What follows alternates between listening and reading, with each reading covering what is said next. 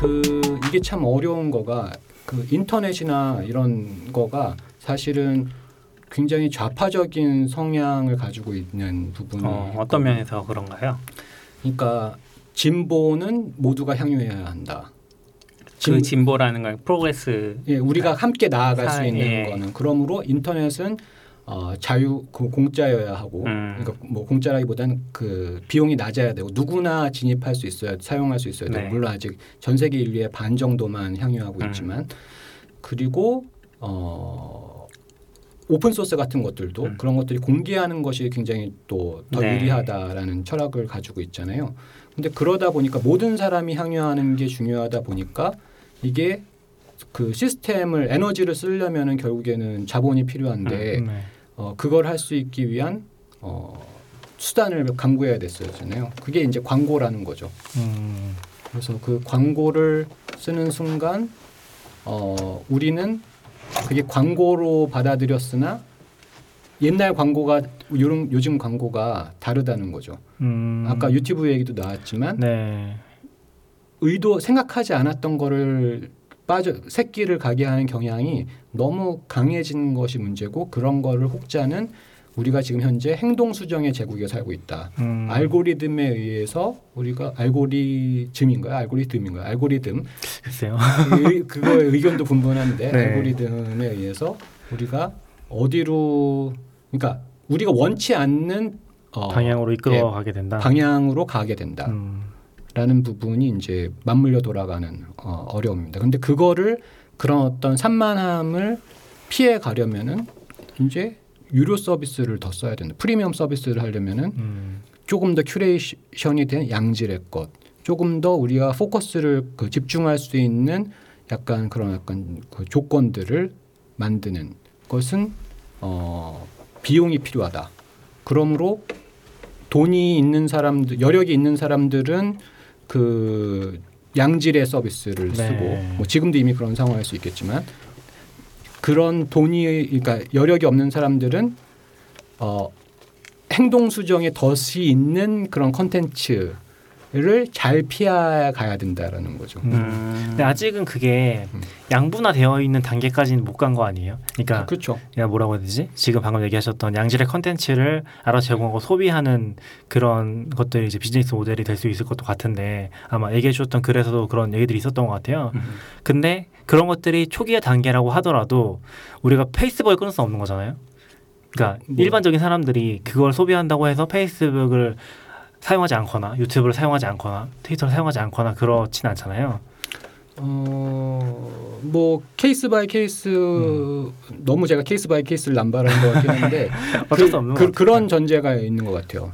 인스타그램을 내가 만약에 그 돈을 내고 써야 되는 서비스다라면 인스타그램을 쓸 것이냐, 음. 페이스북이 어, 돈을 내고 돼야 되는 서비스면 내가 그걸 쓸 것이냐 의 문제라고 보거든요. 음. 아직은 그거가 안 하는 이유는 어, 아직 덜 덜 필수 부가결하다라고 어, 기업은 생각하는 거죠. 음. 그게 더 필수 부가결한 것이 되면 이제 돈을 내야겠죠. 음. 음. 그러니까 페이스북이 만약에 정말로 음, 그럴 일은 없겠지만 공공성을 띈다거나 아니면 모든 사람들이 페이스북에 들어오지 않으면 뭐 어떤 하루에 일상을 시작할 수 없을 정도가 되면 페이스북부터 돈을 받을 수도 있다는 아, 그런 말씀이신 않을까요? 거죠. 음. 그렇죠. 내가 페이스북이라도 그렇겠죠. 하지만 교육용 음. 할인은 분명히 제공할 겁니다. 이, 이번에 최근에 노션이 한 것처럼 네. 그게 약간 성장을 그 하게 하는 그런 음, 그쵸. 전략이잖아요. 음. 네. 아이들한테 저가로 제공을 함으로써 어른들까지 어른이 됐어도 계속 그걸 사용할 수 있게 만드는 그런 맥락에서 그 어, 구글의 룬 프로젝트 벌룬을 띄워가지고 네. 인터넷을 공짜로 쓸 수 있게 음, 해주겠다와 네. 페이스북의 아큘라 드론을 띄워가지고 공짜로 쓸수 있게 하겠다. 음. 물론 긍정적인 부분도 있지만 약간 꼬아서 본다고 하면은 아까 인터넷을 아직 쓰는 이유가 전 인류의 절반 정도라고 네. 했잖아요. 남은 미개척의 절반의 시장을 음. 우리가 다 확보하겠다. 달려가는 거죠. 실제로 음. 거기에 대한 비판도 있었던 것 같긴 해요. 그러니까 페이스북에서 제공한 인터넷을 쓰면은 페이스북이 첫 번째 그렇죠. 페이지로 나오고 관문이 음. 되겠다는 거 그리고 비판 많이 받았죠. 그 인터넷에서 접속할 수 있는 사이트들은 거기랑 또 이제 제휴를 맺어서 한 음. 사이트에 접근할 수 있고 그런 거에 대한 이제 비판도 많이 있었던 것 같아요. 그래서 아마 인도 쪽에서는 그거를 못하게 했던 것 같기도 해요. 그러니까. 일부 지역에서는 음. 네. 그런 식의 접근을 아예 못하게. 그러니까 저는 이게 지금 어, 한 시절일 수 있겠다라는 생각을 하는 거예요. 한시적이라고 그러니까 하시면 이렇게 가격이 낮은 거가 음. 서비스를 사용하는 음. 가격 말씀하시는 거죠? 그렇죠. 우리가 지금 인터넷을 향유하고 많은 서비스를 그 비교적 비용 없이 음. 네. 쓸수 있는 거가 한 시절이 있고 그것에 의해서 우리가 많이 망가진다라는 뭐 이렇게 사- 산만해지거나 그 오히려 집중을 못하게 되- 뭐 같은 얘기죠. 음. 그래서 생산성이 떨어지게 되는 거가 그리고 또 사실 음, SNS의 문제는 이미 많이 밝혀진 게 어, 화합의 수단이기보다는 절교의 도구가 음. 되는 그런 상황이 그쵸. 많이 있잖아요. 그렇죠. 네. 너무 쉽게 울타리를 만들 수 있고 내가 하고 싶은 소통만을 할 수 있게 음, 되어 음. 있는 그 그쵸. 시스템을 로 UX를 만들다 보니까 그게 너무 어 문제를 많이 생기게 한다라는 그 비판 의식이 높아지면 높아질수록 어 지금의 모델은 작동하지 않고 그러므로 우리가 향유하게 될 서비스나 인터넷 형태가 바뀔 가능성이 있고 바뀌어야 음. 된다라는 게 요즘에 뭐 얘기가 되는 그런 상황이라고 봅니다. 음. 저는 그런 것 좀 많이 느끼긴 하는 것 같아요. 인터넷에서 뭐 트위터든 페이스북이든 마찬가지겠지만 서로에 대해서 어 뭔가 이 사람들이 만나서 얘기를 할 거리가 있다든지 충분히 그럴 수 있는 사람들이 서로에 대해서 알므로써 미리 절교하게 되는 뭐 그런 것도 그쵸. 좀 많이 발생하는 것 같아요. 음. 이런 성향 가진 사람이기 때문에 나는 절대 소통하지 않을 거야. 약간 음. 그런 것들이 발생하게 되지 않나? 다양성 그런- 문제랑 연결도 되는 것 같은데 그렇죠. 예. 내가 대권님의 모든 걸 지금 다 알고 있지 않지만 만약에 모든 걸 알았다고 치고 음. 서로의 100가지 중에서 뭐한 20가지가 틀릴 다를 당연히 다를 텐데 그 20가지 때문에 나머지 80가지가 공통점이 있고 그 부분에서 이뤄낼 수 있는 많은 재미있는 것들을 포기할 것인가 혹은 그 대권님을 적으로 돌릴 것인가 이거는 굉장히 생각해 볼 문제인데 음. 인터넷에서는 이제 그 다른 20 부분만 엄청 강조가 되고 서로가 막 등을 돌리고 공격하고 이렇게 되다 보니까 좀 아쉬운 면이 많이 보이죠. 그래서 그 벌써 꽤된 얘기인데 그 테드 강연 중에 웨일 고님이라는 구글의 개발자였다가 이집트의 혁명에 관련돼서 음. 페이스북 그룹하고 이제 막 이렇게 감금 당하고 그런 분의 음. 발표가 있는데 네. 2011년에 발표가 하나 있고 2015년에 발표가 음. 하나 있어요. 근데 2011 그러니까 그때 초반 처음 발표는 우리가 어떻게 SNS라던가 그런 어떤 인터넷의 환경을 통해서 그 이런 것들의 혁명이라던가 이런 것들 도움을 음. 받았는가 그 긍정 미디어의 긍정적인 부분을 이야기했다면 2015년의 강연은 음. 그 이후로 웨일고님이 두문불출했었거든요. 음. 무슨 얘기냐면 그렇게 공동의 적이 있을 때는 어 연대를 할 수 있었는데 음. 공동의 적이 사라지자 여기가 어 싸움터가 된다 오히려 음. 네, 공동의 음. 적이 사라진 다음에는 이게 복잡한 정치판이 되면서 거기에 대해서 실망을 하고 음. 그러므로 이제 웰고님이 다시 생각하는 생- 생각했던 게 이게 어 시스템적인 문제다 음. 그런 식으로 협업이 작동할 수 있는 방식의 시스템이 아니다 아니다. 공론의 장인 줄 알았으나 음. 여기는 시- 어, 시궁창이 되어가고 있다. 저도 생각이 나는 게 네. 이번에 기사 나왔던 것 중에 하나가 자세히는 모르겠는데 이번에 밥 아이거가 자서전을 냈나 봐요. 어, 바바이거가 그 바바이거 누군지 누군- 디즈니 아. CEO, 디즈니 아. CEO가 디즈니 지금의 CEO. 디즈니 CEO분이 예. 아. 네, 그 자서전 낸 것 같아요. 한국에 음. 번역 안 됐을 것 같긴 한데 그러면서 이제 이런 저런 얘기들이 나오고 있는데 그 중에 나왔던 얘기 중에 하나가 트위터 인수를 하려고 디즈니 고려했었다고 하더라고요. 근데 음. 포기한 이유가 사용자들이 너무 더러워서 포기했다. 그런 식으로 이제 기사가 그 나왔어서 원문이 뭐예요? 더럽다의 어 그- 그러게요. 원문이 filthy 뭐, 아닐까? filthy?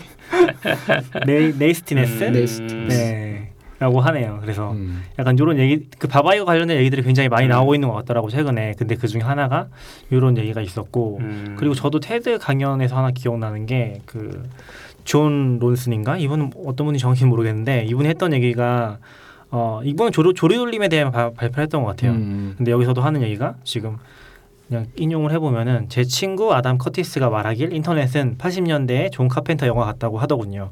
음. 모두가 서로에게 소리치고 총을 쏘기 시작해 결국 모두가 안전한 곳을 찾아 달아나는 음, 그런 모습과 비슷하다고 네 그런 얘기를 했다고 하더라고요. 그래서 약간 좀 저는 그런 부분들 또 같이 생각하게 되는 게 되게 되는 것 같아요.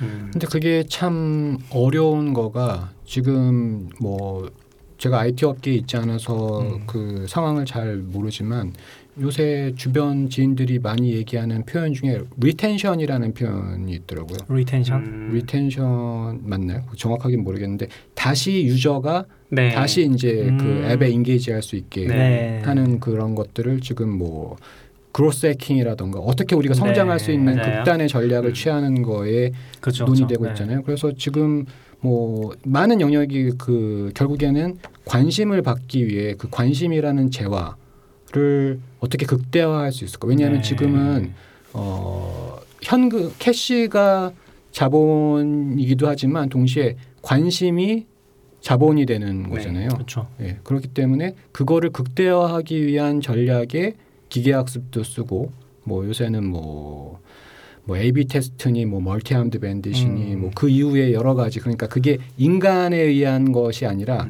되게 알고리즘적으로 아. 해버리잖아요. 네. 그렇게 그러니까 뭐 그 정도까지 극단적으로 가는 사례가 많은지는 모르겠지만 예를 A/B 테스트를 기계적으로만 진짜 결정을 한다던가 음. 그런 것들이 들어갈 수 있긴 하겠죠. 예. 예.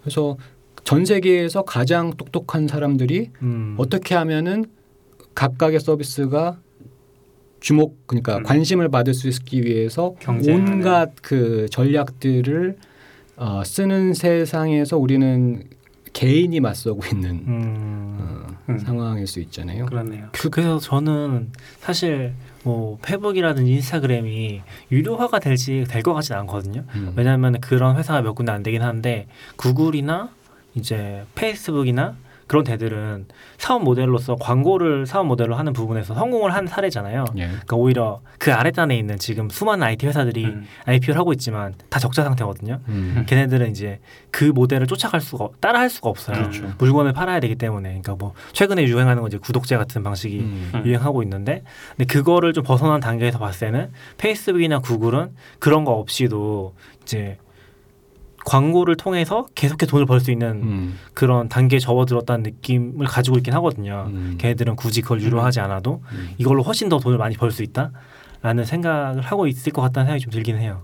맞아요. 그러니까 딥마인드가 큰 적자를 내도 음. 구글은 버틸 수 있고 아 그렇죠. 음. 그러므로 거기에서 뭔가 혁신이 다시요. 한번 빵 터지기만 하면 음. 어. 또 다시 네. 사용자를 더 후킹 네. 후킹이라고 어, 수 있잖아요. 훅이라는 책도 음. 있죠. 아, 네. 음. 그래서 끌어모으고 점점 자기네 서비스 안에다가 고착화시키고 예. 그래서 역설적으로 제가 최근에 이제 시피님을 같이 하잖아요 방송을 하고 있는데 시피님이라고 저희 회사 CTO 분이거든요. 음. 근데 그분은 약간 그런 얘기를 하세요. 자기는 유튜브 광고를 일부러 본다고. 음. 왜냐면은 그걸 봐야지 약간 요새 누가 광고를 하고 있고 음. 누가 돈을 엄청나게 쓰고 음. 있고 그런 음. 것들을 좀 트렌드를 읽기 위해서. 그렇죠. 근데 뭐 그것도 그런데 약간 그런 얘기를 하다가 어 광고를 보는 것 자체가 예를 들면 이제 저희도 ST 아웃에서 뭐 광고를 하고 있지는 않지만 블로그라든지 그런 데서도 광고를 이제 방문자가 좀 들어오면 붙이고 그러잖아요. 그렇죠. 근데 그거 자체가 사실은 유료 서비스화를 했을 때 돈을 이제 버는 거는 거의 불가능하니까 그런 식의 이제 약간 도로 우회하는 예. 우회해서 약간의 음. 돈을 버는 방식인데 어, 그렇다고 했을 때 일단 광고라는 것은 이 컨텐츠 생산자랑 이제 컨텐츠 소비자 사이에 상생적인 관계를 가지고 있는 거잖아요. 음. 그래서 그런 얘기를 듣고 있으면은 약간 애드블로커 같은 거를 쓰는 입장에서는 또 애드블록을 어, 쓰는 게 저는 또 어떤 의미에서 보면 권리다라고 생각을 하거든요. 사용자들이 선택할 수 있는 권리여야 된다고 생각을 하는데 그거에 대한 논리는 뭘까라는 음. 고민을 조금 뭐 최근에 좀 했었던 것 같긴 해요. 맞아요.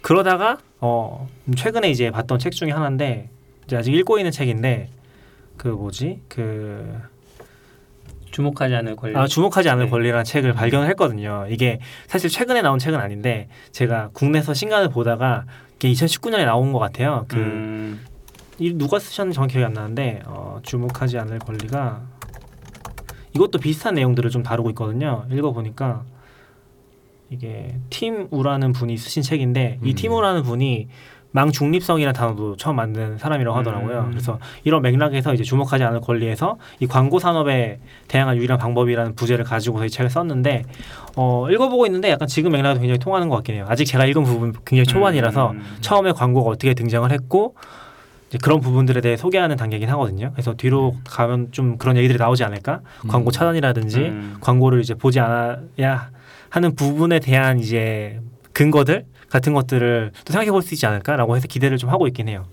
맞아요. 그래서 그런 책을 읽고 있습니다. 저는 뭐 그런 비즈니스 영역이 또 개발이 되고 있다. 그런 비즈니스라고 하시면 음, 그래서 저도 이제 다 읽은 책은 아니지만 이제 리서치를 해본 책들 중에 뭐 2010년대 정도에는 뭐 생각 니콜라스 카의 생각하지 않는 사람들 음, 뭐 아니면은 유리 감옥 2014년에 유리 감옥 뭐 이런 서적이 있었다고 하면 요즘에는 그런 유의 책들이 훨씬 더 많이 보이거든요. 그래서 뭐 멈추지 못하는 사람들, 음. 생각을 빼앗긴 세계, 음. 그다음에 뭐 Indistractable 아직 번역은 안 됐지만 음, 뭐 그런 책들도 있고 그래서 그런 강연 훅 훅이라는 책도 있고 음. 그런 강연이나 아니면 책들을 통해서 지금 모두들 그러니까 모두라고 하긴 어렵지만 많은 사람들이 그런 부작용에 주목을 하고 있고 그 부작용을 해독하는 거를 음. 새로운 니치 마켓으로 음. 보고 있다. 음, 예. 그거에 대한 비즈니스를 얘기하시는 거죠. 그렇죠. 예. 그러니까 어떻게 하면은 우리가 지금 세상에서 잘 온전하게 그러니까 마음을 뺏기지 않고 마음을 챙기면서 그 집중력을 발휘하고 음. 원래 의도했던 대로 그 그좀좀 좋은 삶을 살 수 있을까를 음. 가이드하는 그런 비즈니스 영역이 어, 생기고 있는 중이다. 음. 이미 생겼거나. 비즈니스까지는 모르겠지만 근데 저도 사실 올해 초에 그 품이라는 모임에서도 잠깐 예. 얘기했었는데 그런 부분들이 굉장히 중요한 뭔가 삶에서의 주제이긴 하거든요. 어떻게 하면은 내가 집중력을 유지할 수 있을까? 음. 그러니까 나이가 이제 좀 들면서 체력이 떨어지는 것도 느껴지는데 그런 것과 함께 엮여 있으면서 내가 집중력까지 떨어지면서 뭔가 점점 더 시간 대비 효율성이 확 떨어진다는 느낌을 많이 받거든요. SNS도 그렇고 음. 뭐 여러 가지 얘기들이 있는 것 같아요. 뭐 예를 들면은 뭐 일부러 SE를 쓰신다는 분도 있었고, 음. 그러니까 아이폰 SE 작은 거를 쓰신다는 분도 음. 있었고, 본인이잖아요. 저는 아니에요. 본인. 저는 그것 때문에 쓰는 거 아닌데 네. 인터넷에 보면 또 그런 얘기도 있어요. 이 아이폰이나 스마트폰을 흑백으로 쓰는 거, 그레이스케일로 어, 바꿔서 음. 쓰는 방법 이런 걸 추천하는 글도 저는 읽었던 것 같고, 그 다음에 뭐 파이어폭스 plugin 중에서 보면은 페이스북에 들어갔을 때 음. 사실 페이스북이나 트위터의 가장 위험한 부분이 일단 timeline이 보이는 거잖아요. 음. 아, 이거 또 얘기해 주실 것 같긴 한데 timeline이 보였을 때 우리가 그걸 보게 되잖아요. 눈이 가잖아요. 내가 음. 뭔가 찾으려고 들어갔더라도 timeline이 보이면 일단 한번 보고서 음. 지나가고 거기서 또 시간을 뺏기고 음. 뭘 그래서- 찾으려고 했지? 네, 그래서 timeline이 강제로 안 보이게 하는 음. timeline 자체를 음. 그런 것도 있었고 트위터로 치면 또 이게 별로 의미가 있는 것 같지는 않은데 그 뭐라고 하지 이런 것들을 그 수치들 좋아요. retweet이라든지 좋아요 수치들 음. 이런 것만 또 가려주는 plugin도 어, 있고 어. 여러 가지 방법들 그러니까 뭐 아예 그냥 못 들어가게 제한을 하는 것도 있는데 음. 사실 이런 것들이 있어도 어 내가 스스로는 잘 안 되는 것 같긴 해요. 그러니까 음. 이런 걸 써도 내가 끄는 거지 가서 그렇죠. 그런 것들이 계속 반복된다는 느낌이긴 했었거든요. 저 같은 경우는 그래서 잘은 벗어나지 못했는데 그렇다면 이제 그 안에서 어떻게 좀 잘 정돈해서 사용할 수 있을지 좀 활용을 할 수 있을지 그런 것들을 고민하는 단계가 뭐 한 년, 1년 정도 지속되고 있는 것 같긴 해요. 음. 맞아요. 저 같은 경우는 네. 저도 그거를 통제를 하지만 승우님은 어떠신가요? 저도 통제 그러니까 저희는 이제 아내가 발도르프 교육을 좋아했기 때문에 아이들이 발도르프를 가게 된 거긴 한데 그러니까 집에 와서 핸드폰 그만 보라는 얘기를 굉장히 많이 듣거든요. 실제로 근데 일을 일 때문에 보기도 하지만 습관적으로 보더라고요. 저 스스로를 관찰해 봤을 때 그래서 의도적으로 방 안에 놓고 핸- 스- 스마트폰을 방 안에 놓고 이제 나와서 아이들이랑 같이 음. 시간을 보낸다거나 하게 되는데 이게 안보 그러니까 그 관심을 끄고 한 30분이 지나면 잘 생각이 안 나는 시점이 음. 와요. 근데 그 30분 참기가 음. 굉장히 어려워요. 어. 그럼 불안하고 뭔가 전형적인 중독 증세. 그렇죠, 그렇죠. 그런 느낌이 있는 거죠. 그래서 이제 저도 스스로를 생각했을 때 아 내가 뭔가 얽매여 있다는 느낌은 싫으니까 그래서 이제 자꾸 의도적으로 그렇게 집에 가서는 놓고 음. 나와서 행동하고 이런 식으로 행동을 하는데 결국은 이제 도구가 나의 삶을 오히려 지배해 버린 그런 음. 상황이다 보니 우려가 되죠. 맞아요. 어, 성인도 이럴진데 음. 아이들은 더 할 테고. 아이들은 더할 가능성이 있다라는 관점들이 많죠. 음. 오히려 저는 그런 생각이 들었어요. 그러니까 발도르프 교육에서 아이들의 어떤 휴대폰 사용을 제어한다거나 할 때 그런 교육을 이제 뭐 비즈니스 모델도 얘기하셨지만 음. 그런 교육을 성인이 받아야 되는 게 아닌가 어, 누군가는 하고, 음. 이미 하고 있을 수도 있을 것 같아요. 디톡스 생각이 좀 들었어요. 네, detox라고 할수 음. 있겠죠. 네. 어떻게 하면 집중력을 좀 유지할 수 있을지. 음. 근데 이런 생각도 좀 들어요. 그러니까 제가 그 다음 단계에서 했던 고민은 그러니까 저도 이제 뭔가를 만들거나 뭔가 생각을 하거나 공부를 하거나 그런 걸 좋아하다 보니까 그런 시간이 되게 필요하다고 느끼거든요. 그러니까 회사에서 일을 하고서 또 내가 추가적으로 뭔가 하고 싶을 때 시간이 많지가 않아요. 음. 그러다 보니까 더 이런 고민을 하는데 사실 어떤 사람들 그러니까 예를 들면 아무런 고민이 없는 뭐 청소년 세대라든지 그런 사람들 입장에서는 사실 이런 걸 고민하지 않을 수도 있거든요. 그렇죠. 그냥. 그냥 음. 그러게 당연한 거야라고 생각할 수도 있는 거니까 또 그렇게 생각하면은 이것도 거기에서 벌어지는 격차 같은 것도 생기지 않나? 맞아요. 라는 생각도 좀 음. 들었어요. 그렇죠. 그래서 시간 얘기가 나오니까 떠오르는 소설, 저도 완독을 한 건 아닌데 모모라는 소설이 있거든요. 음. 엔데 미하일 엔데라는 사람이 쓴그 어, 시간에 관련된 아, 소설이라기보다는 동, 동화 소설 뭐 그런 네. 어린이들이 읽을 그런 거잖아요. 그게 이제 시간에 관 시간을 뺏어가는 거에 관련된 음. 얘기가 나거든요. 근데 흥미롭게도 미하일 엔데에 관련돼서 국내에 번역된 책이 엔데 유언이라는 책이 있습니다. 음. 엔데가 사실은 상당히 약간 뭐랄까 어떤 시스템에 관심이 많이 있었어요. 특히나 어, 대한화폐에 관심이 많았거든요. 어. 그래서 어, 그 실비오 게젤이라는 사람이 이제 유럽에서 실험했었던 거가 썩는 화폐. 음. 실제로 네, 물리적으로 네. 썩는 게 아니라 가격이 감가하는 화폐 음. 개념을 얘기를 했었어요. 그래서 우리나라에서도 뭐 대한화폐 운동하시는 분들이 이제 실비오 게젤의 그런 어떤 이야기를 많이 하는. 그러니까 음. 축적을 하는 것이 아니라 썩으니까 그 감가가 그러니까 감가가 일어나니까 음. 그거를 돌리는데 네, 활용하는데 더 쓰는 건데 그게 그 유럽 오스트리아인가에서 실험을 했는데 정부의 개입으로 조기에 그 실험이 멈췄거든요. 음. 왜냐하면 화폐라는 건 굉장히 이번에 리브라 관련돼서도 보니까 네. 화폐는 굉장히 민감한 그쵸. 영역이거든요. 네.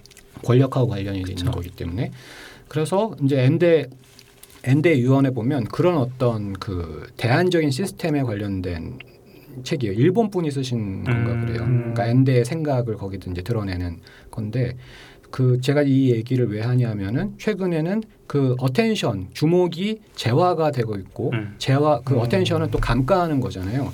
그래서 어떻게 보면 감가하는 재화 그러니까 화폐가 있는 셈인데도 세상이 바뀌지 않거든요. 음. 여전히 어 그러니까 화폐가 감가한다고 하면은 해독이 될 거라는 그런 naive한 기대가 있었는데 지금 동시대에 이미 음. 감가하는 화폐 같은 것이 있는 상황에서도 그럼 attention이 감가한다는 건 어떤? attention이 예를 들면은 어 처음에 사람들이 많이 좋아요를 음, 눌러주거나 네. 그거에 이제 내가 어떤 뭔가 이득을 보잖아요. 네. 내, 내 posting이 잘 알려지거나 아니면 많은 관심을 받게 되면서 쭉 줄어든다는 거. 예, 근데 그런 것들은 기간이 있잖아요. 네, 그렇죠. 음. 근데 보통의 그 화폐는 물론 뭐 의견이 분분할 수 있지만 꽤 상당히 더 오래 그 음. 가치가 보존이 되는데 어텐션은 빠르게 감가하잖아요.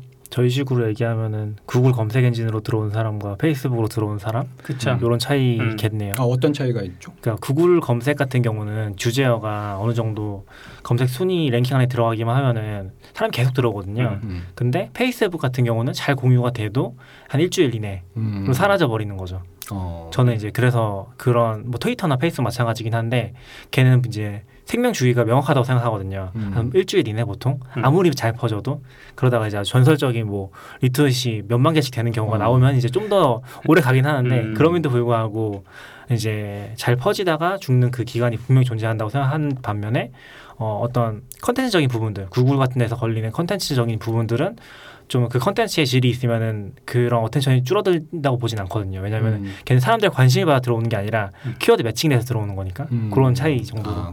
생각을 해봤어요. 예.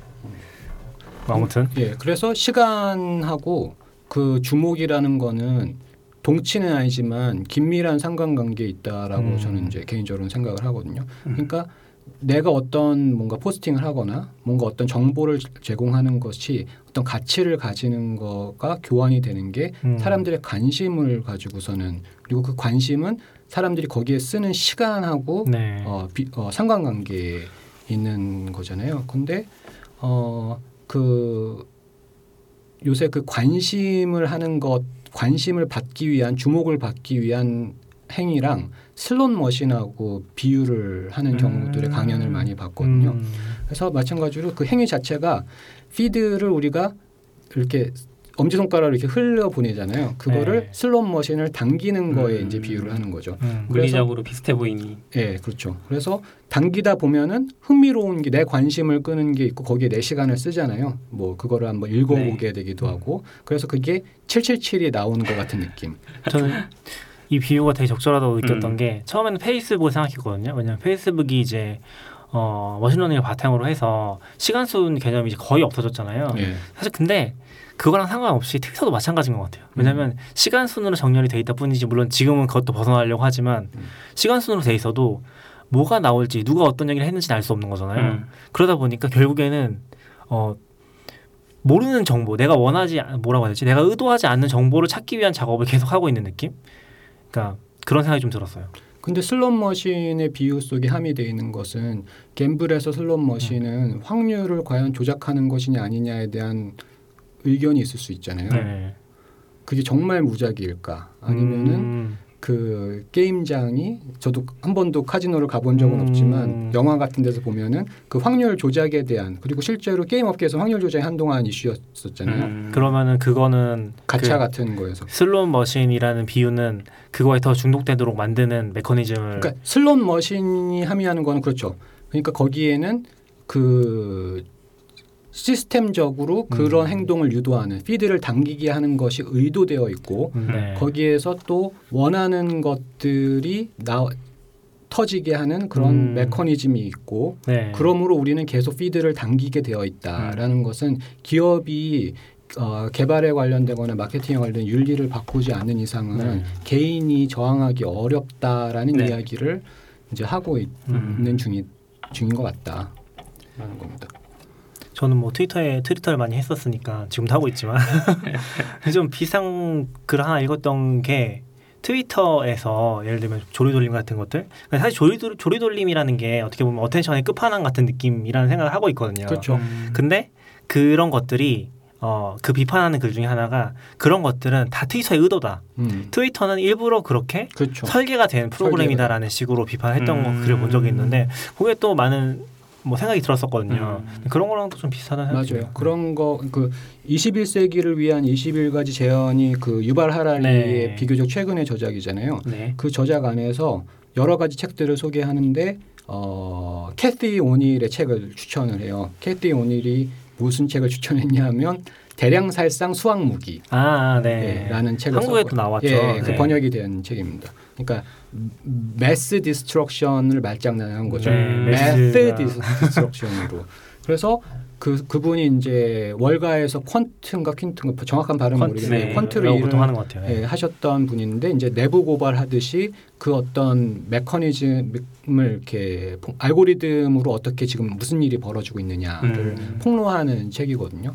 그래서 어 결국에 그 기계 기계학습을 위해 데이터를 주는 거는 인간의 편향 데이터를 만든 그리고 데이터를 음. 수집하는 편향이 반영되기 때문에 그런 것에 의해서 많은 것들이 제어되고 있다. 음. 라는 그런 이야기를 담고 있거든요.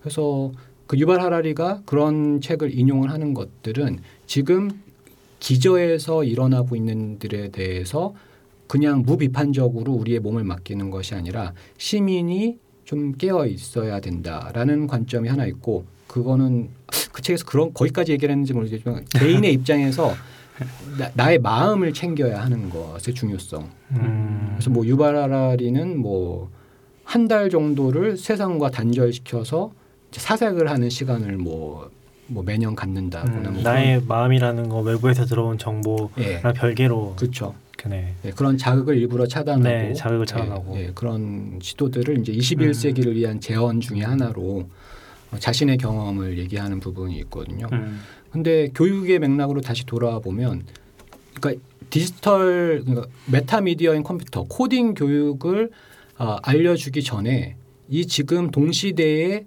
그 테크의 그 본질에 대해서 우리가 성찰할 수 있는 교육을 하는 것이 중요하다. 근데 이게 되게 어려운 부분이 동시대를 살아가기 위해서는 이런 것들을 잘 활용하지 않고서는 안 된다는 거죠. 음. 근데 그걸 활용하려고 하면은 함정이 그쵸. 있다라는 음. 건데 함정이 너무 많은 거 너무 아닌가? 너무 많은 거죠. 그러니까 이거를 어떻게 잘 할 수 있을지에 대한 관점. 특히나 음. 요새 우리나라는 교육할 얘기할 때 핀란드 교육을 인용하는 걸 참 좋아해요. 네, 음. 좋아하거든요. 네.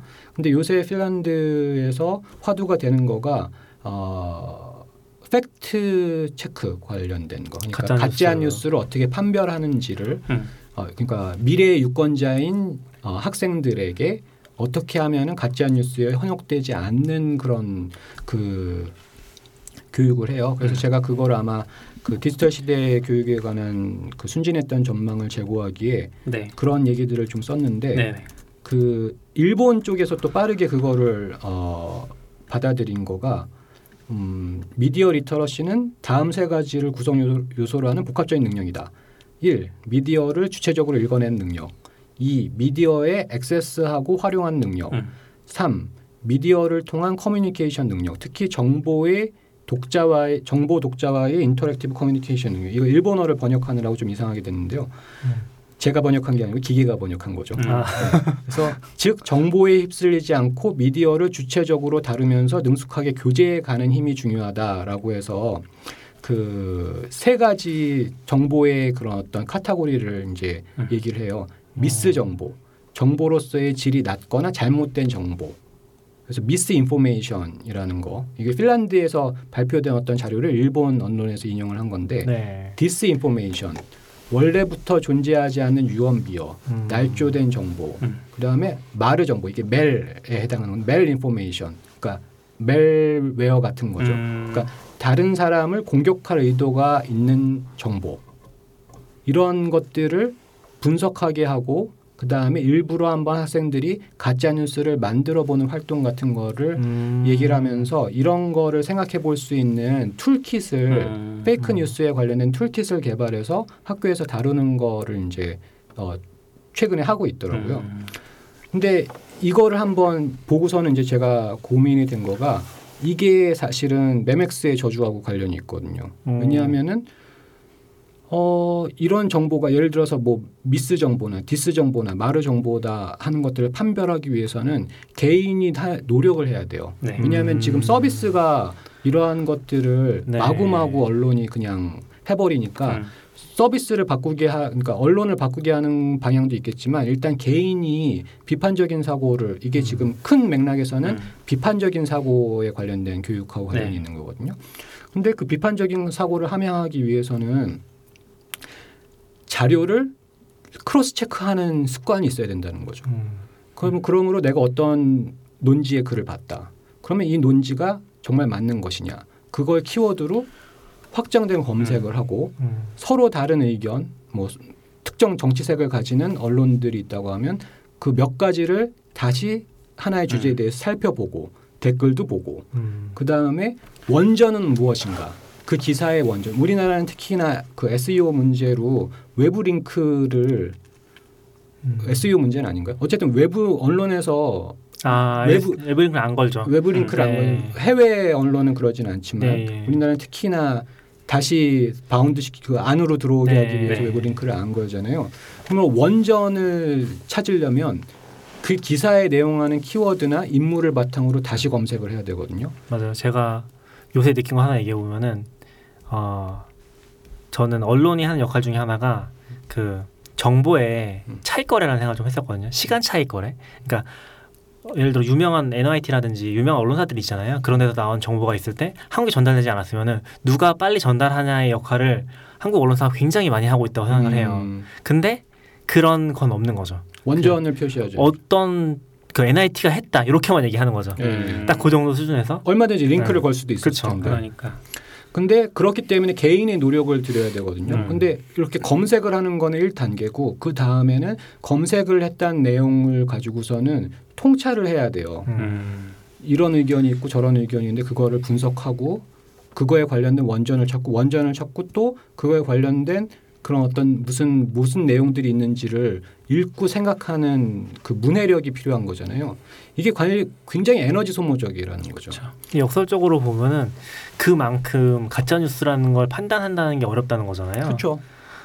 어, 근데 제가 그 팀의 주목하지 않을 권리에 처음에 나오는 얘기 중에 음. 하나가 선전에 대해서 얘기 나오거든요. 그러니까 음. 프로파간다. 음. 그 미국 그러니까 히틀러조차도 미국에서 1차 세계 대전 당시에 어떻게 그런 전쟁 선전을 해서 잘 성공했는지를 보고서 광고적인 효과들을 누린 것들을 보면서 사실은 배웠다. 히틀러가 그거를 그 분석한 독일의 논문을 보고서 똑같이 배워서 음. 활용한 음. 사례로 얘기를 하더라고요.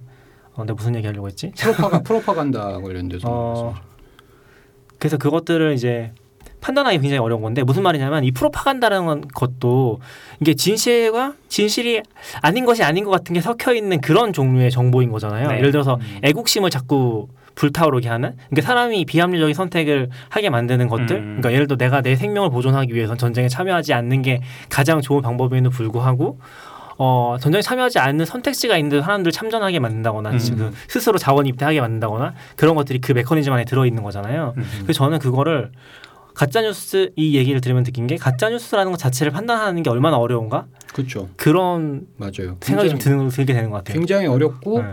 내 동기가 일단 있어야 되고 그렇죠. 그 동기를 구현하기 위해서 할 때 시간과 노력을 많이 써야 되는 일이고 그래서 이제 교육에서는 그걸 하면서 우리가 메타인 메타인지 연습 그러니까 자신의 사고 방식에 대한 고찰과 의견을 하는 방식이 어떻게 일어나는지를 성찰할 수 있는 음. 식의 효과를 얻을 수 있다가 이제 이 가짜 뉴스와 관련된 그 교육의 맥락에서 중요한 부분인데 그 메타 인지까지 가려면 단계가 많이 필요하다는 거예요. 그렇죠. 그리고 그걸 할 때 필연적으로 컴퓨터를 쓰게 되죠. 네. 그러므로 어, 과도한 정보를 음, 처리해야 돼요. 음. 근데 이게 과연 잘 작동할 것이냐? 그렇죠. 그거에 대해서 베팅을 한 거죠. 언론사는 음. 못할 것이다. 음, 언론사가 못할 것이라고 베팅했다는 건 아, 어떻게? 이거 이거 너무 또 단정적으로 얘기했는데 그러니까 그 그러므로 권력이 생긴다는 거죠. 정보 격차에 의한. 아, 네. 음. 음. 그리고 모든 뉴스에 대해서 그렇게 하기가 불가능한 거잖아요. 사실 어, 개인이 갖고 있는 시간은 한정적이니까. 그러므로 딜레, 딜레마가 생기는 것은 그거를 이제 curation에 어, 위임을 음. 하잖아요. 음. 내가 신뢰하는 어, 중간 단계 음. 그거를 걸러주는 fact check 서비스라거나. 음. 근데 이거는 결국에는 내가 하는 것은 아니잖아요. 음. 그러므로 이거는 어쩔 수 없는 문제죠. 음. 전 약간 최근에는 전략을 바꾼 것 중에 하나가 그러니까 실천적인 의미에서 음. 바꾼 것 중에 하나는 일단 모든 정보에 대해서 뭐 보긴 하더라도 그거를 거의 제로까지 신뢰 수준을 떨어뜨리는 것 같아요. 음. 뭐 예를 들어 언론사에 어떤 기사가 나왔을 때, 어, 뭐 사건이 처음 얘기가 됐을 때, 그런 신뢰 수준을 제로로 놓고서 음.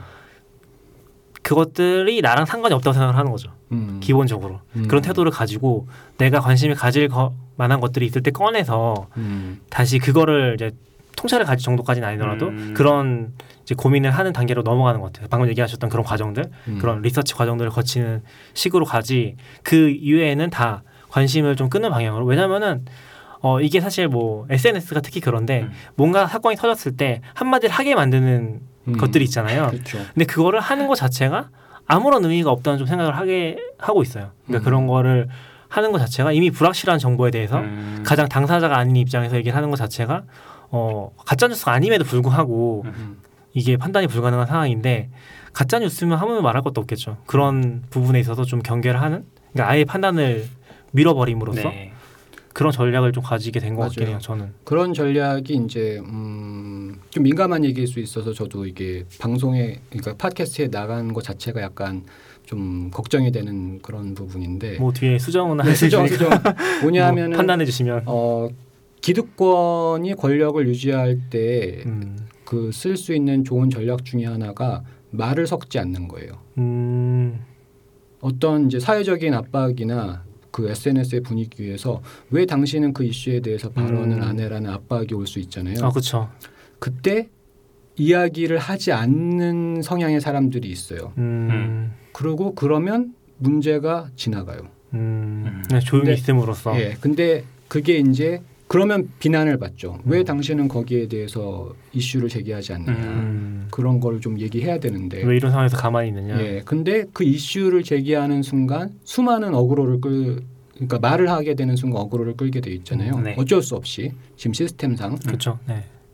그러다 보니까 어떤 사람들은 이런 선택을 하는 거죠. 나는 내가 좋아하는 기술에 관련돼서만 늘 얘기할 거야. 음. 뭐 음. 당연히 개인의 권리고 네. 선택인데 그럼으로써 그런 문제를 겪지 않는 거죠. 비난은 음. 받을 수 있지만 더 큰 비난을 받을 것을 미리 차단하는 좋은 방식이 말을 섞지 않는 것. 음, 되게 좋은 전략인 건지 모르겠는데, 음. 근데 어 약간 판단을 보류한다는 것도 있기는 해요. 저 아, 같은 그렇죠. 경우는, 예. 그러니까 내가 판단하기엔 너무 정보가 없고 내가 판단하는 것 자체가 좋지 않다. 물론 이제 그런 입장을 밝혀야 되는 입장이 있을 수 있고 당사자랑 음. 관련이 있다거나 뭐 그런 경우에는 모르겠는데, 음, 좀 그런 그게 너무 힘들어서 그런 것 같긴 해요. 음. 그러니까 오히려 뭐 저는 뭐 유명한 사람도 아니고 그런 부분에서의 압박은 전혀 느끼지 않지만 예를 들면 트위터에 있으면은 모든 주제에 대해서 모든 어떤 political한 주제라든지 음. 뭐 PC하는 부분도 마찬가지고 거기에 대해 견해를 가지고 있어야만 할 것 같은 음. 느낌이 들거든요.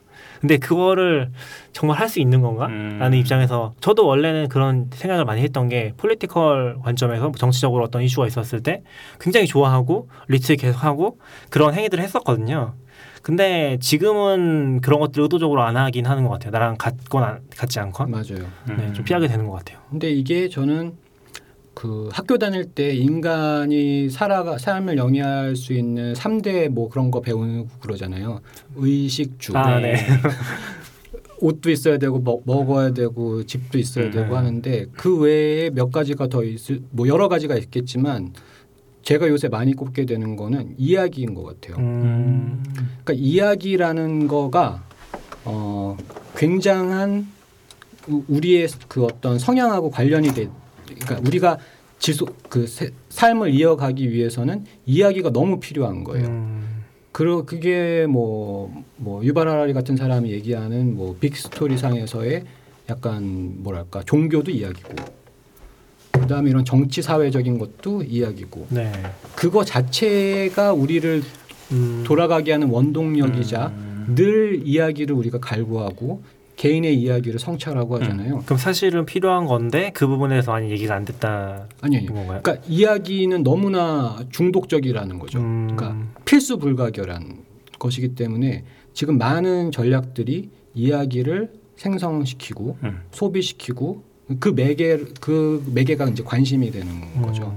음, 그 이야기에 대한 끊임없는 갈망 자체가 우리가 넷플릭스 같은 데에서 못 벗어나는 걸 수도 있고 음. 그 다음에 사건 사고 아까도 뭐 트위터 상에서 이런 일들에 대해서 네. 막그 반응하게 되는 것들이 사건 사고가 피곤하진 하지만 사실 너무 재밌는 아, 거죠. 그렇죠. 네. 재밌죠. 너무 재밌기 때문에 그거를 계속 어, 피드를 당기게 돼요. 슬로모 오늘은 또 어떤 새로운 그 자극적인 뉴스를 볼까 음. 기대하면서 피드를 당기고.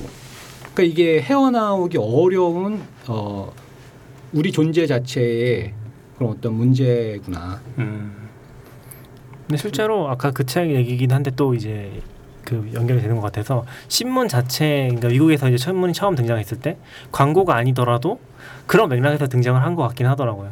이야기들 재밌는 흥미거리 이야기들을 모아서 보여주는 그런 음. 걸로 대박을 치면서 거기에 이제 광고가 이제 조금씩 들어가고 그렇게 되는 그런 과정을 거치면서 발전을 했다고 하더라고요.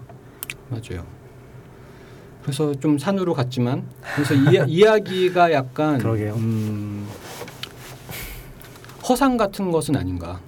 그러니까 음, 어, 우리가 이야기에 빠져들 수밖에 없는 그런 어떤 그 구조를 가지고 있지만 대부분의 사람들이 근데 그것이 정작 그거를 아무리 추구해도 어, 허탈해진다고 한다면 어, 지금 많이 나오는 전략들이 적절히 그거를 통제하고 차단하는 그 관심을 적, 적절히 차단하는 그 방법에 대해서 우리가 잘 모른다라는 거잖아요. 음. 그리고 그거를 위한 어, UX나 서비스는 무엇이 음. 되어야 될까라는 이제 성찰하는 그런 단계에 있는데 저는 그 교육의 맥락이던 삶을 영위하는 맥락이던 그게 참 중요한 거고 그것과 컴퓨터와의 관계는 태생부터 관련이 있는 것이다. 음. 그러니까 매맥스에 대한 As We May Think 때부터 얘기했던 그 정보를 다루는 음. 기계로서의 컴퓨터. 제가 예전에 생각했던 거랑 통하는 부분이 있을 것 같은데 제가 리눅스를 한참 쓸때 음. 그런 생각을 했거든요. 컴퓨터라는 게 수많은 일을 할 수 있지만 웹 브라우저랑 어, shell만 있으면은 음. 모든 걸 다 할 수 있다고 생각했는데 생각해 보면은 그런 어떤 multifunctional한 그런 application인 거잖아요. 네. 웹 브라우저라는 게 예. 그리고 실제로 더 그런 방향으로 가고 있고 그럼으로써 얘가 모든 걸 대체할 수 있다는 것 자체가 또 이제 웹 자체가 하나의 OS가 되어 가고 있다고도 얘기를 하잖아요. 그런 부분이 저는 좀 multi functional한 기능을 하는 시점부터 그러니까 컴퓨터라는 건 태생부터 UI가 multi functional을 가지고 있던 시점부터 뭔가 사람들의 산만함을 이끌어내는 도구이지 않았나라는 생각도 들긴 하더라고요. 맞아요. 휴대폰도 마찬가지고. 근데 그 요새 그래서 open source에 관련돼서도 약간 비판적으로 볼 수 있게 되는 부분이 어. 그 예전에는 지식 권력을 유지할 때 좋은 방법이 사다리를 먼저 올라간 사람들이 사다리를 걷어차는 방식이었어요. 네. 음. 예, 내가 먼저 올라가고 그 다음에는 차단하는 방식으로 권력을 네. 유지했다면 요새 뭐 기터브나 아니면 다, 뭐 다양한 그런 정보들이 범람하는 세상을 보면은 지금은 어, 수많은 사다리를 내려준다. 음. 오히려. 음. 사다리를 많이 내려주는데 음. 그 사다리가 겨, 견고하지 않아요. 왜냐하면 API들 바뀌는 거 봐도 음. fluctuation 네. 작게 음. 변하잖아요. 늘 잡고 있을 잡고 있지 않으면 순식간에 놓치게 되는 음. 사다리죠. 근데 그걸 굉장히 많이 보여줘. 그리고 얘기하는 거 우리는 다 공유했어. documentation도 잘 돼 있어.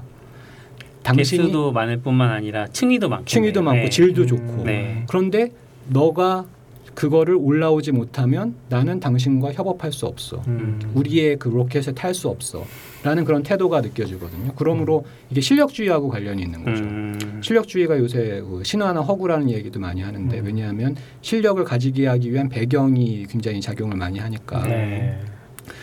어, 그러다 보니까 그런 느낌이에요. 그러니까 많은 엄청나게 길고 흔들리는 사다리를 많이 보여주면서 사람들을 압도하는 방식으로 음. 권력을 얘기하는 거죠. 그래서 뭐 이게 그분들을 비판하는 건 아니지만 제가 그런 어떤 그 편린을 봤던 거가 몇 년 전에 비트코인에 관련된 TV 토론회가 있었잖아요. 음, 한참 뭐 그런 것도 예, 있었죠. 네. 그래서 뭐 이렇게 그 거래소의 대, 공동 대표님도 네, 나오고 맞아요. 그럼 봤던 것 뭐. 유시민 네. 대표님도 나오고 해가지고 뭐 이렇게 이야기를 하면서 들었을 때 제가 인상에 되게 남았던 거가 2000년대 2010년대 초반에 그 스타트업 인큐베이터인 디캠프를 방문했던 게 되게 음. 칼 같은 인상을 남아 있거든요. 음. 이게 뭐냐면은 한국에 있는 그 스타트업 인큐베이터인데 휴게실에서는 모두 영어로 얘기를 하는 거예요. 오, 어. 그랬었나요? 네, 당시에 그, 그날만 그랬는지 어떤지 네. 근처에 계시지 않았어요? 그때 당시에? 디캠프? 음. 디캠프는 스터디하러 몇 번 갔던 아, 것 같아요. 네. 스터디로? 그래서 그 그래서 되게 신기했어요. 그러니까 그리고 그때 그 어떤 분을 만나가지고 그게 비트코인에 관련된 사업을 이제 시작하는 스타트업을 시작하는 음. 분의 얘기였는데 어 얘기를 들으면서 어 당시에 비트코인도 잘 몰랐을 텐데 이더리움 얘기를 하는 거였어요. 그래서 아 나는 이런 세계가 있나 보다. 음. 아, 라는 거를 느꼈는데 그런 거를 이제 관련된 거기가 뭔가 얘기 화두가 많이 있었던 거죠. 음. 우리나라에서 대중적인 인기를 끌기 전에 이미 스타트업 생태계에서는 음, 네. 그런 정보들을 먼저 접하고 그 중에서 일부의 모험을 걸 수 있는 성향의 사람들이 거기에서 신흥 그러니까 닷컴이 시작되는 즈음에 신흥 카르텔이 생기는 것처럼 네. 젊은 카르텔이 여기서 관계 맺기를 하고 있구나라는 음. 느낌을 받았어요. 그러니까 많은 사람들이 알기 전에 일찍 그 아직 가치가 명확하게 판단되지 않는 그러니까 꽝일 수도 있고 잭팟일 수도 있는 음. 그런 모험을 걸 만한 이슈에 이제 달려든 사람들이 음. 어그 세계화된 언어를 가지고서는 긴밀하게 소통을 하고 같이 어 이제 그 폄하하는 게 아니라 같이 어, 있는 힘껏 달려갈 준비들을 네. 하고 있는 인상을 받았다는. 가능성 한참 찾던 예, 시기였으니까. 예. 그런데 그런 거가 이제 하나의 장면이라고 하면 또 그리고 그분은 결국에는 엑시트해서 음. 뭐 굉장히 큰 돈을 번 거로 알고 있습니다. 근데 어, 또 다른 장면은 그때 토론자로 나왔던 386 세대라고 볼 수 있는 그 전 세대로 볼 수 있는지 어쨌든 유시민 씨 같은 분이 굉장히 빠르게 학습을 하는 걸 보고서 놀랐거든요. 음, 그 이슈를 토론할 수 있는 비트코인이 어떤 식으로 예, 작동하는지에 그, 대해서 그분이 했던 네. 말에 그 어떤 정오는 생각하지 않더라도 음. 그거를 그 짧은 시간에 학습해서 토론이 될 만큼을 하는 걸 보면서 음. 기존의 그 세대 기득권에 들어있는 그 세대가 이 인터넷이 그러니까 386 세대라고 우리가 부르는 거는 386 컴퓨터와 관련이 있는 거잖아요. 어 그래요? 그런 그런 예. 건가요? 30대 86 학번 아니었어요? 아 그래요? 네, 제가 아는 거랑 그러니까 청년 시절에 386 컴퓨터를 아, 그러니까 청, 그러니까 뭐 여기서 말하는 청년이라는 거는 이제 사회에 진출했을 즈음에 네. 이건 한번 확인해서 아 네. 살펴봐 주면 좋을 것 같아요. 제가 알기로는 정치적인 용어라서 30대의 86 학번. 음. 86년의 상황이 퍼스널 컴퓨터가 음, 그, 이제 하죠. 예. 들어온 상황이잖아요. 그렇기 때문에 어, 그러므로 386 컴퓨터는 아니고 8비트 컴퓨터네요. 음. 근데 어쨌든 그 세대에 있는 사람들이 학습 능력을 확인할 수 있는 거죠. 음. 그러니까 같이 살아 동시대를 살았잖아요. 퍼스널 컴퓨터가 네. 나오고 네. 인터넷이 나오고 늘 배워야 되는 상황이었거든요. 그걸로 이제 새로운 그 권력을 창출하고 음. 그래서 저는 여전히 그런 분들이 같이 동시대를 활동하고 있다. 음. 그러니까 빠른 학습 능력을 가지고 여전히 영향력을 발휘할 수 있는 분들하고 같이 살아가고 있구나. 그런 한편 더 젊은 세대에서는 빠르게 발전, 뭐 비트코인이 됐던 뭐 AI가 됐던 머신러닝이 네. 됐던 그런 어떤 트렌드를 빠르게 배우고 그 다음에 도전하는 세대도 같이 살아가고 있는 시점이다. 음. 그래서 그런 걸 보면서 어, 많은 생각이 들어요. 여기 지금 음. 이게 정보 격차의 현장이구나. 음. 그 다음에 실력에 의해서 많은 것들이 판가름되는 음. 시절이구나. 정보 격차라고 하셔서 이제 평소에 했던 생각 들도 떠오르는데 옛날에 이제 8비트 시절 혹은 도스, MS 도스 시절을 생각해 보면 내가 게임을 그 프로그래밍을 배우면 비주얼 베이, 베이직이 뭐 음. 대세였죠 처음에는 베이직을 배우면 그 당시에 있던 비슷한 게임들이 있었어요.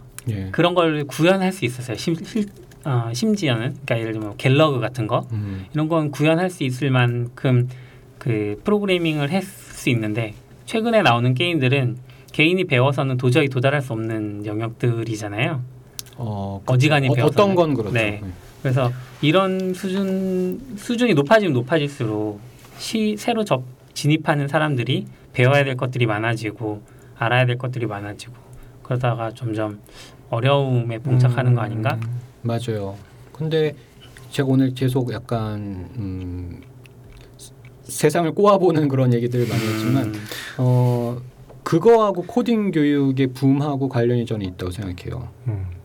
지금 그런 상황하고 음, 그 개인이 혼자서 독학으로 하는 것들이 가능 여전히 가능하지만 상대적으로 어려워지는 만큼 뭔가 그 배워야 될 것이 네. 많아지고 있잖아요. 음. 그리고 그 주기가 굉장히 그러니까 변화되는 주기가 어, 짧고 그렇죠. 그러다 보니까 어, 누가 여기서 이득을 얻고 있는가 음, 얻고 음. 있는가. 그래서 저는 이제 기술의 문턱을 낮추는 작업은 사실 블랙박스 안을 아는 기득권의 권력을 더 공고 기술 권력을 더 공고히 한다라고 생각하거든요. 음, 사다리의 측면이네요. 그것도. 어, 그렇. 그렇죠. 음. 그래서 예를 들면 여전히 굉장히 중요한 거는 어, C, 음, 뭐, 시. 네. 그런 걸 아는 사람들의 권력은 네. 더 공고해지는 거죠. 음. 아무리 이게 문턱을 낮추는 그런 어떤 언어들이나 시도들이 나오더라도 핵심적인 기술, 네. 코어의 기술, 퍼포먼스를 극단으로 컴퓨터 그러니까 어, 한편으로는 프로그래밍 언어들이 인간 쪽으로 다가오고 음. 있잖아요. machine learning도 그렇고 네. 어떻게 하면 자동화되고 조금 더 우리가 생각하는 바를 자연어로 이렇게 소통하면서 원하는 거를 구현하게 할 수 있는 거에 대한 그런 그림들이 거- 벌어지고 있느냐, 있는가 하면 네. 한쪽에서는 그게 가능할 수 있도록 훨씬 더 컴퓨터 쪽으로 다가가서 코어 기술을 다룰 수 있는 것이 굉장한 그 어, 아마 연봉의 차원을 보면 음. 굉장히 큰 차이가 음. 차이가 네. 있을 겁니다. 그런데 그러므로 시장의 관점에서 보면은 문턱을 낮추는 거의 시장이 커지면 커질수록 파이는 파이를 나눠 가지는 것은 소수의 사람들이 음, 더 음. 코어 기술에 가까운 거를 가지는 쪽이 이제 그 권력을 유지할 음. 수밖에 없는 구조죠. 음. 그러니까 코딩 교육의 관점에서 보면은 쉬운 접근성이 높은 언어들과 어, 간략한 구현을 그런 어떤 환상이나 실제로 유용하기도 음. 하고 그런 것들을 시도하는 것은 결국에는 이게 시장 생태계하고 관련이 있는 것이다. 그러니까 음. 기술 소비자를 어, 늘리는 경향을 가지고 있다. 그러니까 왜냐하면 코어 기술에 대한 의존도를 어느 순간에 어, 가지게 되거든요. 참 어려운 문제네요. 음. 그러니까 그, 뭐 그, 그렇죠. 그러면 잘 예. 진입하라고 진입 장벽을 낮췄는데 오히려 그게 내 기득권을 유지하거나 더 키우는 방향으로 아, 작용할 수 있다는 거. 그러니까 어 그, 그러니까 그렇기 때문에 어, 쉽 문턱을 낮춘 초보자를 위한 시장이 지금 어, 굉장히 활성화될 수밖에 음. 없죠. 음. 그리고 모두들 알잖아요. 어느 순간에 어려운 것은 어려운 것이기 때문에 음. 어느 순간에 벽을 만날 거야. 음. 를 모두 다 사실 알고 있잖아요. 그렇긴 하죠. 예. 그리고 그거를 넘어서 기터브의 스타를 많이 받거나 좋은 오픈 소스에 기여한 사람들이 이제 이제 채용의 그런 어떤 과정을 가지는데 유리할 거고 음. 어려운 주제인 것 같아요. 그게 너무 이제 투명하게 보이는 시절이 되는 거죠. 음. 맞아요. 이런 얘기를 해도 괜찮은 팟캐스트죠. 하지만 습니다 예, 근데 제가 이제 약간 그래도 방어 차원에서 얘기하면은 저는 업계의 사람이 아니기 때문에 음. 약간 다른 관, 다른 바깥에서의 관점으로 보는 거지 제가 그런 맥락들을 속속들이 이해하고 있는 것은 사실 아닙니다. 음. 저희가 일단 예. 시간이 많이 되긴 해서 아, 예, 예. 넘은 거 아니에요? 네, 네. 넘, 넘었죠. 신나게 얘기하다 보니까 저희 뭐 마지막으로 하고 싶은 얘기, 신 얘기 있으신가요? 마지막으로요. 네. 급격하게 마무리되는 그러네요. 어, 글쎄요. 제가 하고 싶은 얘기. 사실 제가 약간 오늘 약간 수다를 많이 떨면서 해소되는 그런 부분들이 있거든요. 아, 네, 그러니까 뭐냐면은 어, 이런 이야기를 할 수 있는 기회 또한 사실 어, 아마도 짐작컨대 수도권 안에 굉장히 편중이 되어 있을 가능성이 음. 있어요. 그러니까 그런 그렇죠. 근처에 뭔가 어, 커뮤니티를 형성할 수 있는 기회라던가 저 자신만 해도 그 예전에는 그래도 이런 거를 찾아다니면서 어, 이야기를 나누고 네. 이렇게 공식 뭐 이렇게 방송에 녹음되는 거 아니더라도 그냥 사적인 자리에서 커뮤니티 참여하거나 스터디 모임에 참여하거나 그런 거를 할 수 있었던 기회가 있는데 뭐 너굴님도 그렇지만 저도 뭐 육아도 하고 다른 생업도 있고 아 하다 그러시네요. 보니까 누가도 하시고 계시구나. 예, 그런 기회로부터 약간 내가 좀 멀어지는구나라는 아쉬움이 있었는데 어, 오늘 이런 얘기를 하면서 약간 그런 부분들이 해소가 되고 아 나는 이런 생각이나 이런 관심을 가지고 있었던 음. 사람이었지 그리고 여전히 그 컴퓨터에 관련된 거나 IT에 관련된 거에 제 스스로의 목소리를 반영해 보면 순간순간 이렇게 목소리가 커지면서 아 내가 이거 신나하는구나 음. 아, 라는 거를 느낄 수 있었거든요. 네. 그래서 이런 자리를 마련해 주신 거에 감사드리고 그 다음에 이게 참 좀 씁쓸한 얘기도 많이 했지만 어, 시절 자체는 너무 흥미로운 것 같아요. 음. 음. 그러니까 제가 약간 여기에서 제 그 일상의 삶이 멀어져 있는 거에 대한 아쉬움을 느끼는 이유도 시절이 너무 흥미로운데 내가 음. 거기에 옛날만큼 시간을 쏟고 있지 못하구나. 뭐 예를 들면 최근에 그 Web Assembly 같은 거를 보면은 네. 완전히 이게 역사 Web Assembly 역사를 따라가다 보면 너무 재밌는 거예요. 아? 왜냐하면 이게 universal binary가 되는 상황이거든요. 음. 그러니까 브라우저 안에서의 sandbox에서 이것만 가지고도 또 재밌는 얘기를 많이 할 수 있을 것 같은데 네.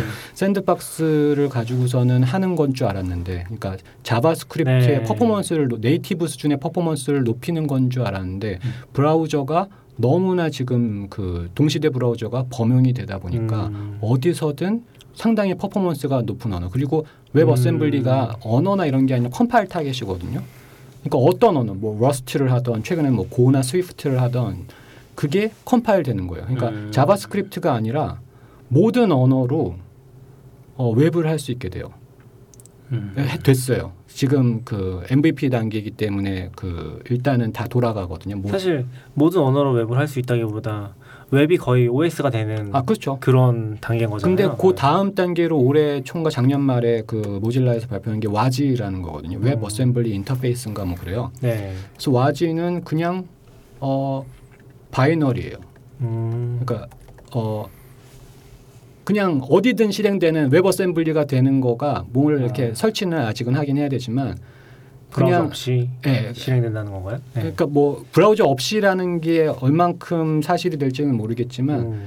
그냥 어떤 언어를 하던 환경이 무엇이든 음. 다 실행되는 거. 음. 한동안은 도커가 굉장히 흥미로운 이슈였잖아요. 네. 네. Docker는 음, 우리에게 없었던 어, 상당히 오랫동안 보존할 수 있는 살아있는 화석을 만들었죠. 도커를 네. 통해서 음. 그 환경을 보존할 수 있으니까 그렇게 하는 거가 굉장히 멋진 일인 한편 지금 또 벌어지고 있는 음. 일들은 어 그냥 어디서든 할 수 있, 어디서든 실행할 수 있어요. 음. 그러니까 이런 것들이 일어나고 있는 것들이 보이는데 음. 저 자신은 그거에 대해서 공부도 할 수 있는 상황도 아니고 파고들어서 코딩을 할 수 있는 상황도 아니고 하다 보니까 그리고 또 machine learning 얼마나 흥미로워요. 맞아요. 음. 모든 것들이 다 연결된 그런데 거기에 역시 시간을 쓸 수 없고 일단 승준님이 지금은 machine learning을 공부해야 할 때라고 하셨던 게 생각나는 것 같아요. 그러니까 지금 이게 이렇게 흘러가는 상황에서 안 하면은 안 될 것 같다고. 음. 그래서 한참 공부하셨었잖아요. 그렇죠. 그리고 하지만 지금 손 놓고 있고 음.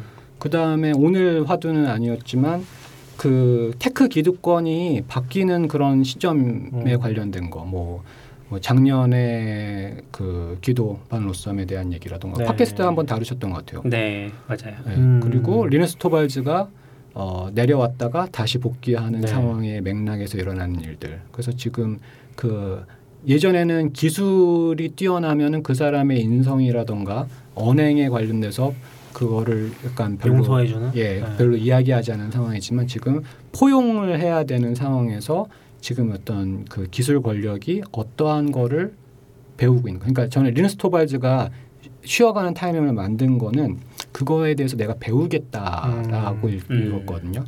지금 어, 어떤지 궁금하긴 하네요. 그러니까- 다시 돌아온 상황에서. 그렇죠. 근데 지금 약간 원상복구 된 것 같기도 한데, 근데 어쨌든 태도 자체가 지금 뭐 기술 분야에서 뭐 젠드 이슈든 뭐 PC 이슈든 그런 것들에 대해서 이 사람들이 물러나는 게 아니라 음. 나는 또 배울 수 있어. 음. 그리고선 그거를 이어가는 그런 음. 상황과 그거에 도전하는 젊은 층의 그런 담론들. 그래서 음. 지금 동시대에서 벌어지고 있는 것들이 흥미로운 게 너무 많은데 거기에 동참하지 못한다라는 아. 거에 대한 아쉬움이 있는데 오늘 이야기를 하면서 음. 좀 네, 반가운 네, 반가운 마음도 있고 그랬습니다. 다음에 또 나오셔야겠네요. 한번 해설을 다른 주에 또 해설을 하셔야. 또 이제 싸우실 시간을 드리고. 아. 네. 네. 네. 그래도 승준님 페이스북 포스팅 가끔씩 올리시는 것도 재밌게 음. 읽고 있어서 네. 음, 그 자극이 많이 되는 것 같아요. 오늘 또 얘기도 되게 또 아, 공부할 게 많구나. 음. 약간 항상 그 시간 어떻게 써야 되지 고, 고민하거든요. 아, 읽고 싶은 책도 많고. 저도 뭐 책을 요새 별로 못- 읽지를 못합니다. 음. 근데 오늘 나온 책들도 되게 읽고 싶은 것들이 많긴 했어요. 예전부터 이제 유리 감옥이라든지 이런 책들 음. 계속 언급해 주셨잖아요. 음. 네, 그것도 이제 항상 리스트에 올려놓고 아직 읽지 못했거든요. 백호님이 오늘 추천해 주신 책이 저에게 또 부채로 다가와서 또 언제 이거를 또 읽어야 되는가. 제가 그걸 한번 읽어보고서 서로에게 빚을 던지고 지금. 승호님은 어떠셨어요? 아, 네. 저도 되게 많이 배우었고 이제 준비하면서도 읽었던 글들 그 아까 얘기했던 디지털 시대 교육에 관한 순진했던 전망들 같은 것들도 평소에 고민했던 이제 육아하는 입장에서도 그렇고 교육에 대한 입장에서도 그렇고 배운 것도 많고 저도 역시나 읽으면서 이제 알라딘 장바구니가 터져나가도록 넣어두고 그러니까 이게 저주 같은? 거죠. 아, 그러네요. 매맥스의 저주 같은 네. 거. 음 그래서 재미있었고요. 일단은 재미있었고 또 음, 이런 얘기들 계속 할 수 있었으면 좋겠어요. 네. 음, 더 많이. 저도 마찬가지 생각입니다. 알겠습니다. 사실 크게 고민하는 주제 중에 하나가 아까 전에 이제 우리가 그 개발자 행사 같은 것들 좀 얘기했었잖아요. 음. 근데 개발자 행사들에서 물론 이제 다른 가치들도 추구하지만 사실 세미나라든지 이런 것들을 하면은 기본적으로는 이제 좀 정보를 일반적으로 발신하는 정보를 얻고 돌아가는 경향이 굉장히 강하잖아요. 근데 음. 그런 안에서는 어 뭔가 더 많은 얘기들이 못 나오는 것 같아서 좀 아쉽기는 해요. 그래서 사실은 이제 승호님이랑 항상 얘기하는데 그런 것들을 좀 어떻게 탈피할 수 있을지 음. 네. 잘 되진 않았는데 음. 아직까지 뭐 많은 실험을 하지 않았지만 그런 부분도 또 고민하게 되고 교육 관련된 것도 그렇고 음. 좀 많은 생각을 하게 되는 것 같아요. 예. 그래서 뭐또 추천해 주시면 또 일정 간격을 두고 음. 네, 즐겁게 참여할 수 있었으면 네. 좋겠다는 생각 저도 하고요. 어쨌든 이런 어, 팟캐스트를 진행하시는 것 또한 또 개인의 여력을 많이 써야 되는 일 텐데 대단하시다. 라는 생각도 저희가 또 이제 많이 쫓아가 드리려면 또 많이 공부해야 될 것 같아요. 그러네요. 알겠습니다. 네. 오늘 어, 여기까지 하실까요? 예, 예. 와주셔서 감사합니다. 예, 감사합니다. 감사합니다. 예. Standard output. FM.